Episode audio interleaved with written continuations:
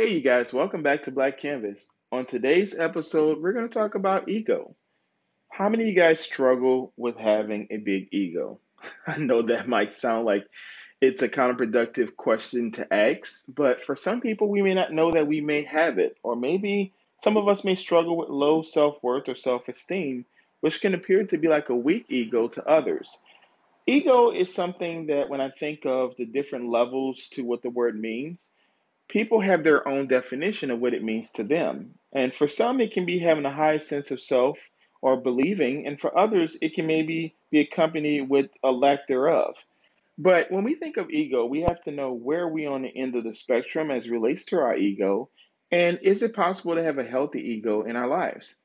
Um, when I think of a weak ego, or maybe the thought there of the lack of an ego, I think of people who use the words of I'm not smart enough, or I'm not good enough, or even I'm not as attractive as the next person. And hearing and referring to yourself in those ways can increase a lot of those fears that we have within ourselves, but it also can decrease the happiness and peace that we can find within who we are. And we, we know comparisons will happen. There's times we'll hear someone compare themselves to others, or maybe not actually look within themselves to love who they are.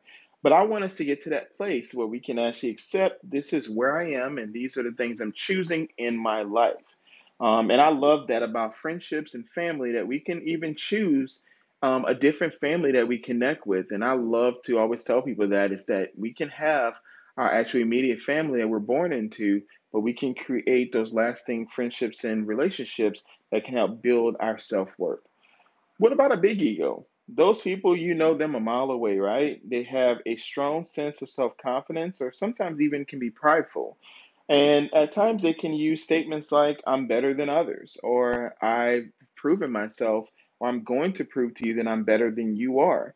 And they can use their status symbol or their wealth or power and success to try to, to prove that they are bigger or better or even in maybe a more secure version of themselves due to what they've accomplished.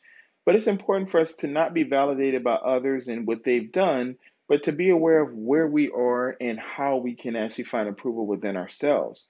And I've noticed a lot of times with people with big egos that they can brag about achievements or maybe talk way more than listening or may have a hard time forgiving others, including themselves. But we have to get to that place of developing that, that healthy ego that we can look at ourselves in the mirror and actually like what we see. And that means that we have to be realistic about our perspective on our lives.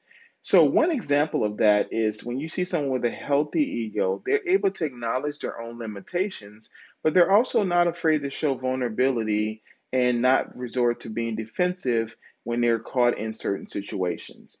So, I always say the one major step I like to share as it relates to healthy ego is getting to that point where you acknowledge your own insecurities. So I know when I was younger, I had a lot of insecurities within myself, and it had nothing to do with others, but it had to do with my own self worth. And I would blame myself for circumstances that maybe were outside of my control or didn't take responsibility for the changes I could make.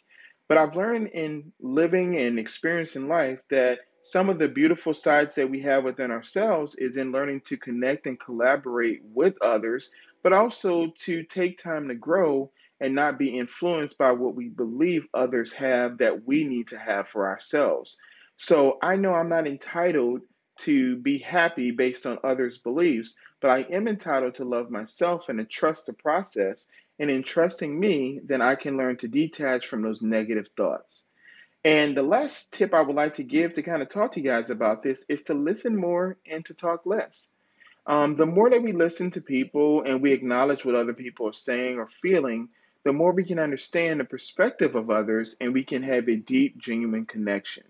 And when we think of listening, listening means being able to really hear and observe while we're listening. Because when I'm aware of my thoughts and my emotions and the conscious things that I tell myself, or maybe things that others have told me, then I can create that positive, healthy ego, which will help me to learn who I am and to have a sense of self worth in belonging to who I want to become and to be moving forward.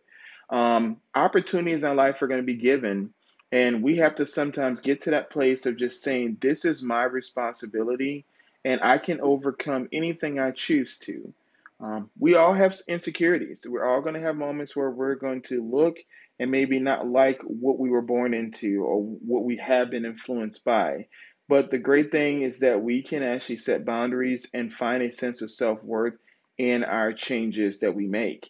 And we don't have to kill the ego that's inside of us, but we can learn to internalize it in a different way and we can recognize those positive parts of our ego that doesn't have to be perceived negative. I hope you guys enjoyed this episode on developing a healthy ego. And if you guys are still struggling with what ego means to you, please let me know. Share your opinions of what you feel is healthy versus unhealthy egos and how we can actually learn to let go of some of our insecurities and learn to def- de- actually love ourselves instead of defending ourselves toward others. And let's remember, you guys, to embrace our uniqueness because the world is our canvas. Have a great week.